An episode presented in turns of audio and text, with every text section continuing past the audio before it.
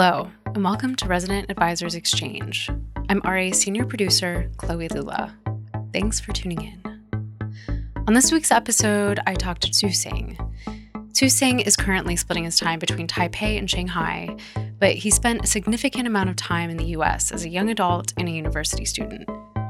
It was only after moving back to China in his early 20s and taking a six year long break from production that he refined his sound and came back to his music career in full force, releasing a string of EPs on the label Lies. His first full length, Invincible East, which came out on the New York label in 2017, was his first exploration into more thematically loaded work that interrogated masculinity and power. A lot of people misinterpret the the that record that title, especially Chinese people, because it's Dongfang Bubai, which means invincible east. With this, um, I, I kind of wanted to to get the point across even more. Like it's about like kind of emasculating yourself, right? I guess it's also like me dealing with my own like how to be like um, how how how to be like a progressive man in this in this era right? And how to deal with these emotions and these, um, yeah.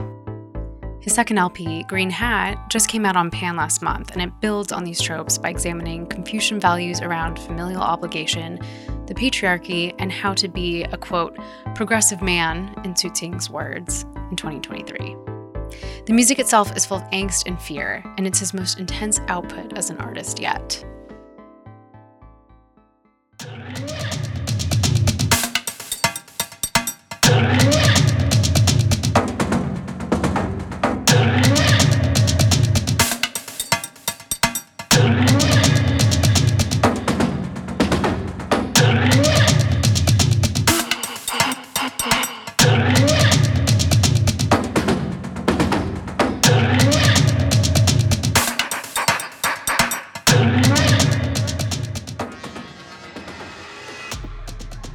In our conversation, we also discussed differences between European and Chinese club cultures, his approach to in the box production, and his move towards a sound that is less indebted to one scene and that more fully embraces his eclectic taste and love of many genres.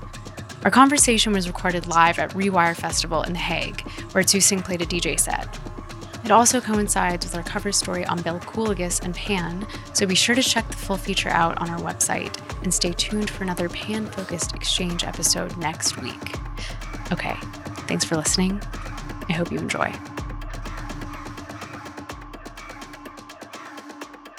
Hello. Uh, welcome to this live edition of the RA Exchange at Rewire Festival. My name is Chloe Lula. I am Resident Advisors Senior Producer. Today I'm joined by none other than Tzusing, uh, DJ and producer based between Shanghai and Taipei. As a selector, his sets mix streamlined techno and non Western pop. And as a producer, he makes electronica that bridges EBM, industrial, contemporary club. Um, he's released a string of EPs on the New York label L.I.E.S., where his first album, Invincible East, came out in 2017, as well as singles and short players on Cititrax and Bedouin Records. His second full length, Green Hat, just came out on Pan on March 23rd, and it's great. So I'm looking forward to talking about that. Um, and thank you so much for being here. It's a pleasure. So, how are you doing today since you just played very late last night? um, a little tired, but I'm good. You know, it was a good set, so like relieved. What exactly were you playing? Because uh, it seems like you have moved away from playing more straight ahead sets um, to playing extremely eclectic mixes that are both they're they're fun and they're subversive. They mix techno with pop and like reggaeton and corn. Um, so I'm curious, what your selections were like. Uh, it's exactly what you just described. Yes. uh, you know, it's I. You know, like, cause okay, so back in the day, you would go to a record store and you would like dig through the crates, right? It would be like the house crate or the techno crate, and like I think that's how you would like pick music. But now I think you just kind of like you're like on IG, you're like clicking through. I was like, oh, this sounds interesting. You don't even know what you're clicking into, like genre. You're not thinking about genre, right? You're thinking, oh, this sounds cool. This sounds interesting, and then you're like, oh, yeah, I'll download that. Or you're on Bandcamp and you, you already follow all these um, these labels, right? And then you just see like, oh, this is a new release. This is a new release. So I'm not even thinking about genre. It's just this sounds interesting, right? Um, yeah.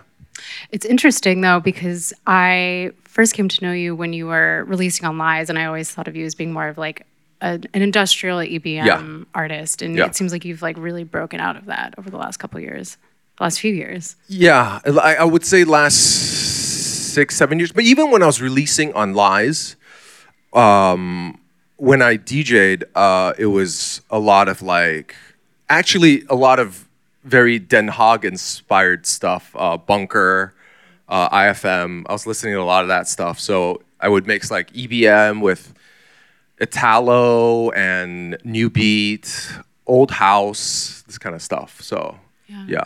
You play a lot of Asian pop tracks in your sets, or some Asian Some, pop. some. Do you feel like they're received differently in different contexts, like when you play them in Asia versus playing them at a festival like Rewire?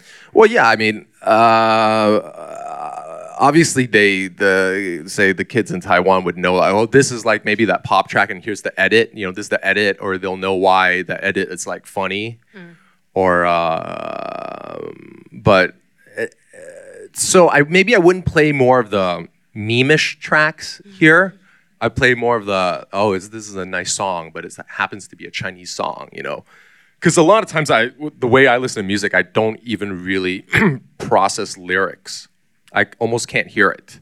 Uh, it's like a nice song, so it almost doesn't matter what what language it is because I can't can't hear the lyrics anyways. I want to kind of return to your roots um, because you've moved around quite a bit in your life. You were born in Malaysia, you've lived in San Diego as a teenager, and then Chicago for undergrad as a young adult, and now you split your time between Taipei and Shanghai. Right. Um, and so much of your music is about dislocation and a sense of liminality that comes from existing between cultures yeah. could you attribute a lot of your eclectic taste to having lived in all of these places? Yeah, maybe. Um, I think I never felt like a part of a scene.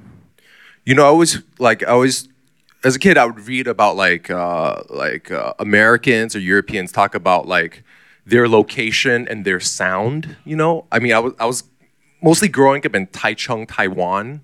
There was no like electronic music scene. There was no sound. You know, so I I didn't represent a sound, um, and so it was all like foreign culture. So it was very easy for me to just okay, today I'll check out like an in- in- indie rock band. Tomorrow it'd be this. You know, the next day would be that. I didn't. I would. You know what I mean? There, there wasn't a, a a scene. You know, but and and also then then being able to move to all these places.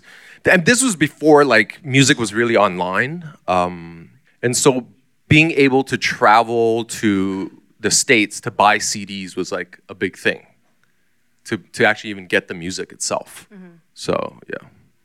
So, since there wasn't really the infrastructure in place in Asia when you were growing up for electronic music, how were you first turned on to it? I was going to an international school in Taichung, Taiwan, and uh, there was uh, there's uh, there's this guy that that uh, was like a few years older than me. Uh, his sister was a raver in the states, and so he had these CDs. And then uh, when he came to our school, he like uh, he showed me some some what was called underground techno, you know. So I read in an interview that you gave with RBMA that uh, one of the first songs you heard was uh, Right. Josh Wink's. higher higher state of consciousness. yeah, state that like, blew me away. Track like blew me away. Yeah. And I think to a lot of people, that would be considered kind of cheesy or there'd be a stigma attached to it. And I wonder if listening to it far removed from its native context um, let you approach the music with, uh, I don't know, kind of uh, an open mind that maybe you wouldn't have been able to had you listened to it, had, like growing up in, in the US. Yeah, I mean, I didn't know what the context was. You know, it was, it was all like new to me. Um, uh, yeah, I mean, I think that was how I was approaching all this music from the states You were in Chicago until you were what, like early until 20s? to 2006. Okay. 2005, 2006. So considering you're then like you you had started emerging as an electronic music artist and a DJ, um, how first of all, what propelled your decision to move back to Asia, and how did it feel at the time to move back and want to pursue music, um, leaving this nightlife capital like Chicago? So I actually I, I, I moved back to China and I started uh, a business. And then around um, 2011, it was a bit more stable. Then I could like then pursue this music stuff. How do you feel that the underground music scenes in Asia and the U.S. differ? Um, I know you said in the same interview with RBMA that um, a lot of underground idol worshiping in Asia happens that you don't really see in the US, which I think Okay. surprises me quite a bit. Okay, um, what I meant by that is to say that I think, like coming from Asia at the time when there weren't like these electronic music uh, musicians, like not many, you know, there's like, especially in Taiwan at the time, there's just Lin Qiang, you know. You really like idolize these people. But then when I went to the States, you know, you know, there's like amazing producers like everywhere, right? Especially Chicago. And so it was just like, oh, like they're just like normal people, you know. Whereas I think in Taiwan at the time, um, it felt like something that was un- unobtainable. Like uh, it was like, uh, yeah. Since you're mostly spending your time in Asia now, do you do you find that interest in underground music has grown? It seems from the outside like it's very saturated with expats and not so much with locals, but um, you would have more insight. Well, I mean, it depends where you are in in Asia and what clubs you're going to in Asia. The clubs I generally hang out at in in say uh, Shanghai and Taipei um, are actually more Chinese kids. Actually, um, they're not as uh, like straightforward house and techno clubs. Those are usually more expats. When I was younger, I didn't think this scene, this kind of music would like kind of grow into this level in Asia, even even in Asia right now. I mean, it's like it's obviously nothing. Uh, the scale is not comparable to Europe in in any sense, right? But it's already like bigger than I thought it would be. So yeah. Yeah, I'm, I'm really curious. You know, we before we started the exchange, I was saying that it's been quite a long time since I've been to China. It was like about 16 years ago. But I imagine that because it's not directly plugged into like the Western club industrial complex, there's um, maybe more I don't know, more of a spirit of experimentation or like more of a like an openness for innovation that might not exist if you were living in like a cultural capital like Berlin or London. Well, that that's that's actually it goes back to what we were talking about. Um, uh, not having that like that that established culture of like you know uh, of techno and house. Um, there's some downsides to it for sure, but um, it also opens people up because you know they don't have this like kind of baggage to to, to hold them back. You know, um, the downside of it is that maybe sometimes the technical skill is like not there yet. You know, um, but uh, it opens it, it opens up you know some possibilities for sure. Yes. So when you moved back to Asia uh, after leaving Chicago, um, at what point did you decide that you wanted to really start seriously pursuing music again? I know that you started throwing a party at Shelter or the Shelter, which is now Yeah. closed. Yeah, it was after my business became more established, and I felt like, okay, cool. You know, like the thing about getting back into the the music scene or this this thing is, uh, I think when you take when you when you have like five, six, seven years away from this thing you really want to do, and then you're still thinking about it all the time. Um, then you know you really want it, right? And um, and I think like getting back into this later, you also have a clearer vision of like what you want to make and like how you know your style or your aesthetic. You know, it's like more fully formed. So you feel that that time off really allowed all of your influences to like to marinate and then Yes. emerge Yeah. as the project that you're doing right Yeah, now. I was actually Very- talking to uh, ancient me- methods. Um, uh, I think at at some point, and then he was saying like how when he was younger he was like a resident at, at Tresor, and he was like you know he had all this time he didn't really make any music, and then when he started getting like a real real job, like and he only had like six hours a month to make music, then that's when he like then that's what all his tracks start coming out. You know, it's like Yeah, that's interesting because you have Yeah. to be more selective with your time, I guess, and how you're. and also you know you're like you realize that like okay maybe you know when you hit your 30s you're like okay you don't have forever right So, staying on this thread of cultural dichotomies, um, I want to move on to your album, Green Yeah. Hat. Yeah. which Just came out, hot off the press. Um, so, the LP builds off of your first long player, Invincible East, um, by investigating Chinese mores around masculinity and power. Um, the symbol of the green hat dates to the Tang Dynasty. And in Chinese popular culture, it's a symbol of being a cuckold um, or man whose wife is unfaithful to him. Um, how and why did you choose this as the thematic centerpiece of the LP? Uh, okay, so uh, when I was like a kid, my, my brother he, he he bought this uh like the skateboarding cap, and uh, it was like a like it was like a you know American brand, and it had a green bill, right? This part up here. He brought it home. He was wearing and my dad saw it, and my dad like freaked out. He was like, "Take that shit off your head," and I was just like, "Wait, what's going on?" You know. Um, and I, that really like struck me. I was like, wait, what, what, what, what does it mean? You know, uh, I, I, that kind of like anger, like then shock my dad had in his face.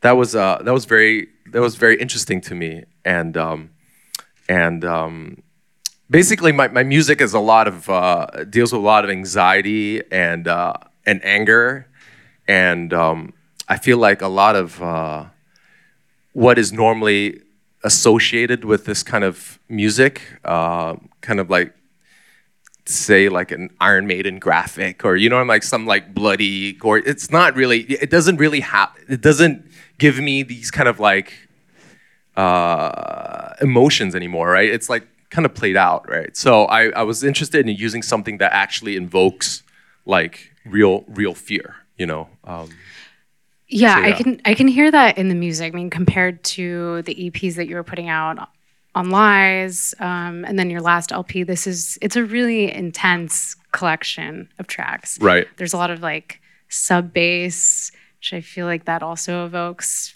feelings Fear. of like danger. yeah. the the feelings of anxiety that you wanted to evoke is it um, about i guess like like more of like a personal feeling or more of like a, a cultural commentary about um Um, well, I guess it's also like uh, like uh, I think a lot of I guess it's also like me dealing with my own like how to be like um, how how how to be like a progressive man in this in this era, right? And how to deal with these emotions and these um, yeah. So art and aesthetics seem to play a strong role in your work. Um, oh. I think. Yeah. Um, so on Invincible East, the cover depicts Dongfeng um, Bubai. Right, Dongfang Bubai. Sorry, right. you're gonna no, excuse cool. my pronunciation. Okay.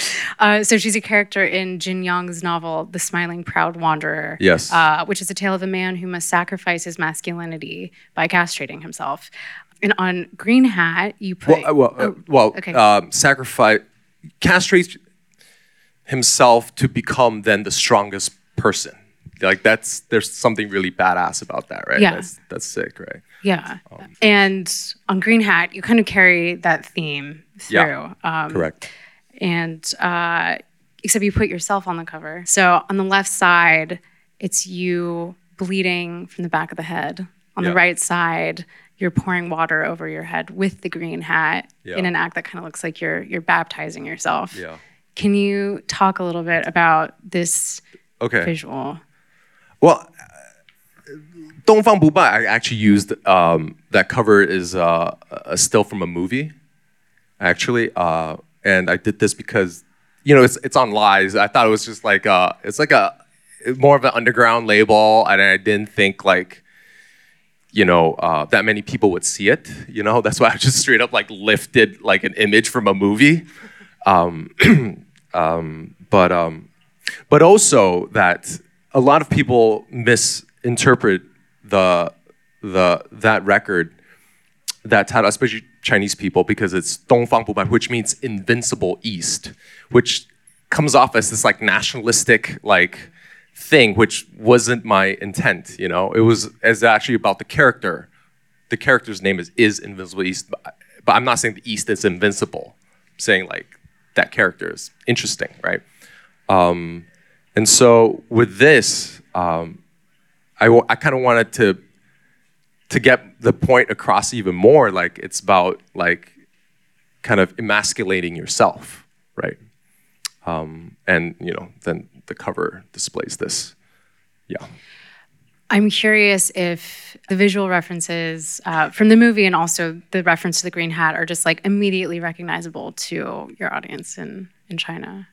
Sure. Yeah. So, like so those yeah, are like yeah. ubiquitous. Yeah, I mean, uh, I mean, if if uh, in China you can't really buy green hats in China. Like it's it- it's a thing. Like you can't really buy green hats. Like we had to go online to search for a while to find the green hat for the photo shoot. that's okay. really interesting. Yeah. Okay. So I want to talk also about just the the way that you put the music together. You use some sampling. You you carry over a lot of like the string and percussion sounds that Right. we Yeah. hear in your in your first LP. Um, how do you go about actually generating those sounds? Are you? Um, it, it seems like a lot of them are like zithers, or um, I don't know if you're using samples or actually recording instruments, or um, what is your production process like? Um, those are uh, uh, New Contact have like these like uh, like really well sampled um, string instruments where you you know you you you you you can play it and it's like it's just really well sampled. Um, and I kind of it's a it's a long uh, it's a lot of time like slowly sitting there going through all these samples piecing things together. Um yeah. So you're mostly working in the box. in the box. But i use a lot of uh i don't are we gonna get nerdy we I can. mean, I mean, we I use a lot of like hardware saturation and distortion. I have a few um, really strange sounding synths, uh, like S1000. It's a it's a tube tube synth that's like super not stable, uh, so it sounds different every time you turn it on. Uh, those things I I use uh, hardware, um, but it needs to sound really unique. It's like the only reason why I would, you know, it's a pain to use hardware, right? Um, but mostly in the box, yeah.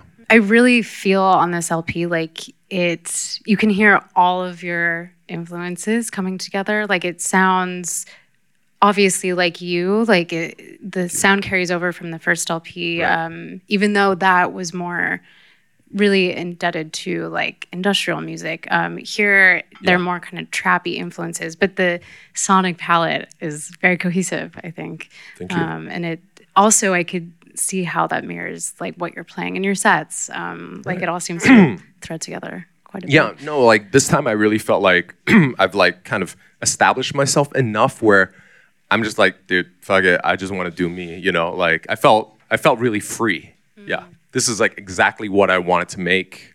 Before I was still a bit insecure about it, you know. Uh, I still felt like I f- had to like fit into a little bit of a, a more established form. This time I'm just like, yeah, let's go. No, that's great. Yeah. Um, so there are a lot of samples that figure into your work, like vocal samples. Um, so on the opening track, Yeah. we hear a text to voice sample um, of this. It's a woman's voice explaining a little bit what what the green hat is. Yeah, yeah. Um, and then we also hear a sample of Daniel Plainview, who's a character from the movie There Will Be Blood. Yes. And in that movie, his character represents the greed that accompanies capitalist extraction and Yeah. like toxic masculinity. How did you decide on using these samples and where did you source the first one? Oh, the so what was interesting about the opening thing is like it's a funny story from New York Times uh, about a, a politician that went to to China um, to uh, do some like this is when relations were a bit better to do some PR work, and he had like a bunch of green hats to give as gifts, and no one wanted it, you know. Um, but no, but what's interesting about that was that uh, I was using uh, like my Mac to read some Chinese text. And when you get the Chinese voice to read English, it would read it in uh, English with a Chinese accent. So I, I actually, yeah, I thought that was really weird and interesting. So actually, that yeah, that voice is that. Um, uh, I, so I recorded it from my computer, and there will be blood samples. Actually, just a conversation with a friend one night. We were talking about this movie, and he was like, "Do you remember the sample?" And he was like, uh, "My my friend Kim actually," and he, yeah, it just it just came out of conversation like, you know, a night of drinking and talking about like this movie. Yeah. So the majority of your work has come out on L.I.E.S., or at least your true of, L, uh, of EPs and your last LP. What preempted your decision to release on Pan for your album? Actually, it was around like 2017, 2018 when I started like changing the way I was DJing and the stuff I was playing. And, um, you know, there would be like promoters and some people that would give me like a hard time about it. Like, what, what are you doing? Why are you playing like this? And so I was like feeling a bit insecure at that time. And I, and then it was like, this one time at Unsound after I played my set, and I think I, the crowd reaction was definitely mixed. I could I actually tell. think that I was at this. Yeah, set. yeah. Okay. and then after that, I was like, then Bill would like came up to me and he was like, dude, that was like crazy. He was like super, like he he really got what I was trying to do, you know. And I was like, okay. So at that point, we started talking more, and uh, felt like he understood what I was trying to do. So. Because you you also did a split EP with Mesh. Yes. On Pan. Okay. Yeah. Yeah. Okay. Yeah. Yeah. To me, you're your focus on artwork and aesthetics also really ties into the ethos of the of the Pan project yeah, because yeah. everything that Bill puts out is like this piece of art, um, and he pays a lot of attention to aesthetics in a way that I, I, think a lot of labels are not doing. So you also started your own label, yeah, uh, Sea Cucumber. What can you tell me about that? Um, it it it it actually came out because um, uh, I have these friends, Suda and MM. Uh, they started Her Records, uh, I think in like the mid 2010s, uh, putting out music that was like that, that inspired me in a big way. And uh, they had this new project called Async Figure, and they couldn't. Uh, there wasn't a label that they felt was suitable, and I was playing a lot of these tracks out, and the the reaction always was really big, you know. And so I felt like like people have to hear this music, so I felt compelled to start a, um, this label. Yeah. Okay. Are you planning to release on it yourself? Um, maybe. Yeah, maybe. Okay. I, I, I mean, I haven't been making that much new music, so we'll see. Okay. Okay. You're on a tour right now.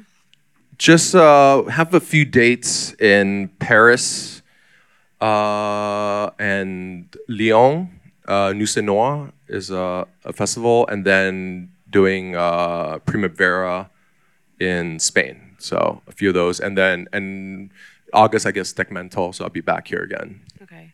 Are you you don't play live, do you? Or I don't. Okay. I don't. Okay. I would. I, I find it really hard to translate like yeah. production into a live. Yeah. Yeah. So, yeah. What else are you working on right now? Um, I am just sorting out some releases for the label, um, for Sea Cucumber and. Um, yeah, I listened to the compilation that just came oh, out. That was cool. Yeah, thank yeah. You. It yeah, it was uh, all friends in Taipei. Okay. Yeah, the sound. Uh, it's very much related to your sound. I can like hear okay. that it's your creation. cool. Well, I think we have a little bit of time for questions. If anybody has anything they want to ask. Hello. So last night hearing Osheyack and then you and then Slickback as well, like it really brings me back to Club Ball in Shanghai and like made me very home- homesick because I haven't been home for three years as well. Um, oh my God, yeah. Because of restrictions. Yeah. Um, and I've read a lot how during those three, four years, um, it it was a blessing. What's the word? Blessing and a curse in disguise for Chinese artists. How they got to really play in China, whereas like Western artists couldn't come in, right? Right. Yeah. Um, how do you see that impacting the future of, of our scene back home? Actually, I don't think it was that good of a thing, to be honest. I mean, it's good that China had like a lot of uh, uh, it dealt with COVID very well the first few years, right? So people, th- this thing could, could still go on, but I think it's really important to have like cultural exchange and like our artists coming from Europe, the U.S. I think it really informs people there, actually. Yeah, the question is, uh, just for those of you who couldn't hear it, um, what the next stages of uh, the Chinese scene will be. I think. Oh, this is really tricky. This is super tricky. My God. Um, I think uh, social media is having more of an impact on like electronic music scene, um, and maybe not the, in the most positive way. Um, and I think that actually is impacting the China scene or the global scene more more than anything else. Yeah, and I can't say it's. I feel like people look at music more than they listen to music. if you know what I mean. Yes, hello. So, as someone who loves to listen to music, I have a very simple question. I'm just wondering if there are any of your sets that really stand out to you and why. Like, My sets that yeah, stand out to that to like me. you really enjoyed playing, and for what? For what? Re- like, what? What stood out? Wow, that's Like, if you look back, or, I mean, you played a lot, but I mean, if you have a specific set that you really. actually like sometimes I go back and listen to my old mixes, uh, and I'm like, wow, I kind of you forget about that person, you know, a little Yeah. bit. I, I think my first mix on L.I.E.S., I quite dig it. You know, uh, should should check it out. Yeah, Yeah, but any of your uh, shows this is I can't. This I, No, it's- I can't. I can't talk about. I, that's weird. I'm like, oh yeah, I was really good there. That's just no. I personally, for me, your Okay. set at Dekmantel Selectors 2019 really stood out to me. Oh, thank you. Yeah, especially when you uh, played the track Impact Mantra. Oh yeah, Yeah. I, yeah. That's uh, that's my edit. Yeah. Yeah, and I finally found it online. So Ah, okay. and that like f- during COVID, like my my ex and I used to like dance to this track Oh, okay. in a room, uh, like the whole set. It was so so so good, like the whole storytelling. Um, so yeah, I mean, actually, I'm gonna play Lente Kabinet myself this year, and I'm gonna play that track as a homage to this moment. Oh, thank you. So just wanted to tell you that. So yeah, I was curious what you liked about your own sets. Uh, thanks for the set last night. It was Oh, really thank you. great. Thank I you. like that you played the Oceanic and uh, Geetje Bijma track. I like the o- you played the Oceanic track. Yeah. Yeah. Yeah, that was cool. Oh, uh, my question was about uh, something you said earlier about uh, the time you took off from music, yeah. like five or six years, Yeah. and that that really contributed to you knowing like what you wanted to focus on in your music, what That's you wanted to say. Was wondering if you like could elaborate on that a bit more. Yeah, I was uh, I was in an industrial zone in China uh, doing business, and it uh, during that time I would like I would just like bike to work every day and just like blast music on my headphones, and, uh, and I was listening to a lot of uh, I, I don't know if you guys are familiar with JTC 2 a.m. FM. Uh, just a lot of his music, and it really got me through this like time of like living in this in this place. And I was like, okay, and and uh, and uh, it like it spoke to me so strongly, and I think that was just so important in like forming my my aesthetic and knowing really like like what I'm about, you know? Yeah. Yeah, so it was more like listening to music that informed what you wanted to say more so than making it. No, a- a- absolutely. I, I, I believe um, I believe you have to listen to a lot of music to to know who you are. Actually, like uh, uh, like the self isn't something you you look inside to find. You know, it's it's like seeing seeing and like seeing the world, seeing things, and then knowing what uh, connects with you, what you're in love with, and that like lets you know who you are, right? I have one more question if that's Sure. cool. Yeah. I really like in your records that they're like so distorted and fucked up, but at the same time they're like really clear and like punchy. Thank you. Um, yes, I spent so much time. Yeah, Doing this. but- yes. But Totally, how, like totally. how, like because I love distortion, but it's always like Exactly. Yes. Yes. Yes. Yes. Yeah. Uh, how? Okay. Layer it with a clean sub Okay, so distort the hell out of the top and layer it with the clean thing, or or mix. Wow, this is like really techno. Mix the uh, dry and the wet. All right, so in parallel. Yeah, Okay. totally. Okay, thanks. I was wondering if uh, in your sets, if there's also uh, storytelling as well as in your production, because you can. What personally, I always felt you wanted to tell something, not something certain, but there was always a little bit of your life story inside your sets. And obviously, in your EP, there's another story of yours, also with the green hat that you just explained why. Uh, yeah, I, I mean, I think this thing comes out naturally. I don't think about it so much. Um, but yeah, Intui- intuition. yeah, and and also it's, I think, D- DJing is really just you listening to music, right? So it's just you you you, you do you know what I mean? It's just you're listening to music, and it's how you would like to listen to music, basically. So that's all DJing is. But sometimes one has like uh, these influence from you, for example, traveling to whatever, from the US to back to Asia, or from Asia to suddenly back to Berlin, from one big city to another big city, and then this also naturally uh, influence you in your sets, maybe. Maybe no. I'll be hearing other DJ influence you. You know, like being able to be in the states at the time when I was younger and hearing uh, Theo Parrish play um, was, you know, like get, getting the chance to see these amazing DJs really influenced me. Absolutely.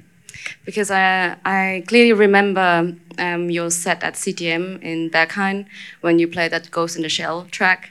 And um, obviously, it blew me away because I'm anime fan. So I was obviously like, someone is including this into a set. Brilliant, love it. But obviously, it's super niche for someone who's into that stuff. Hi, thank you. Um, I have a question, maybe following from the first question that was Yeah, sure. Um, and your response to that. Um, so I'm from Singapore, um, and there's obviously like kind of in Southeast Asia also like a burgeoning scene, a little bit like really identifying with what you said. Um, that you wouldn't have expected something like this to to emerge. Absolutely. and I and I spent eight years of my life in S- Singapore. Ah, okay. yeah. So I think the question is like now being back in China and also with your own label, etc. And I understand kind of the, um, yeah, still kind of being open to to people in Europe, in the US. But what do you think? I think in terms of, uh, I use this very loosely in terms of like decentering the West and kind of, do you see kind of like more collaborations and more kind of things happening within Asia broadly, uh, and and how do you see that growing a little bit? So, with other kind of collectives or other types of uh, yeah releases, etc. Like I can't. I. It's really hard to speak about the future. You know, like I, maybe I don't have enough imagination because I clearly when I was a kid I d- couldn't imagine this being like this now. You know, um, but I could. I can say that like um, like say 10 years ago, it was definitely only clubs that was like emulating what was going on in Europe. Um, but I think uh, since since all started in Shanghai, which was uh, actually very inspired by uh, the, a party in Berlin called Janus, uh, Total Freedom and what they were doing. Um, th- that really inspired uh, like kind of our our scene in Shanghai and I think they created this kind of like way of how you can incorporate pop culture or your own like thing like uh, into club music, you know. Um, so yeah, uh, it's it's nice to see that there is this this thing going on now that it's not like you know another house techno club that is like expat, you know. Hello. Um, I have a question. Did you ever get bored of the music you play? Yeah, because this the thing is like uh, it's a different than the people just like listen your music or go to party because you deal with this every day and it's a part of your work. So how you balance with this work, and then also you also enjoy when you yeah basically place like you're working. Uh, it's almost it's why you never hear me play my own songs, cause I'm bored with my own songs, you know. Like people get get upset, like, why aren't you playing your? I mean, I came to see you. Why aren't you playing your own tracks? I'm like, I yeah, I'm a little bored of it. Um, and uh, also why I keep, you know, I, that's why I'm not playing the same set I did like, you know, eight years ago. I'm not playing the same techno tracks or you know. Uh, it's important to keep moving to to stay interested. Yeah. Thank you so Thank much you. for joining me. And yeah, I, I guess I'll hopefully see you at some events later today. And Yeah. uh, good luck on your upcoming shows. Thank you. Thanks, guys. Thanks.